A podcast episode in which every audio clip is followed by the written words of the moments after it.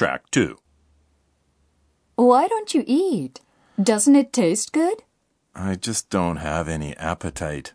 Did anything happen this morning? Yeah, I'm having the worst day ever.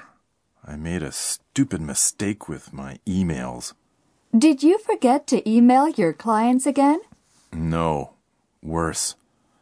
I was still upset about what John said the other day, and I was writing an email to my friend complaining about him.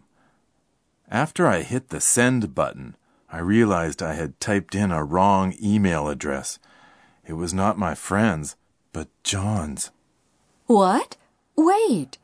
What you're saying is you meant to email your friend to complain about your boss, but you actually sent the message to your boss? Precisely. I'm doomed.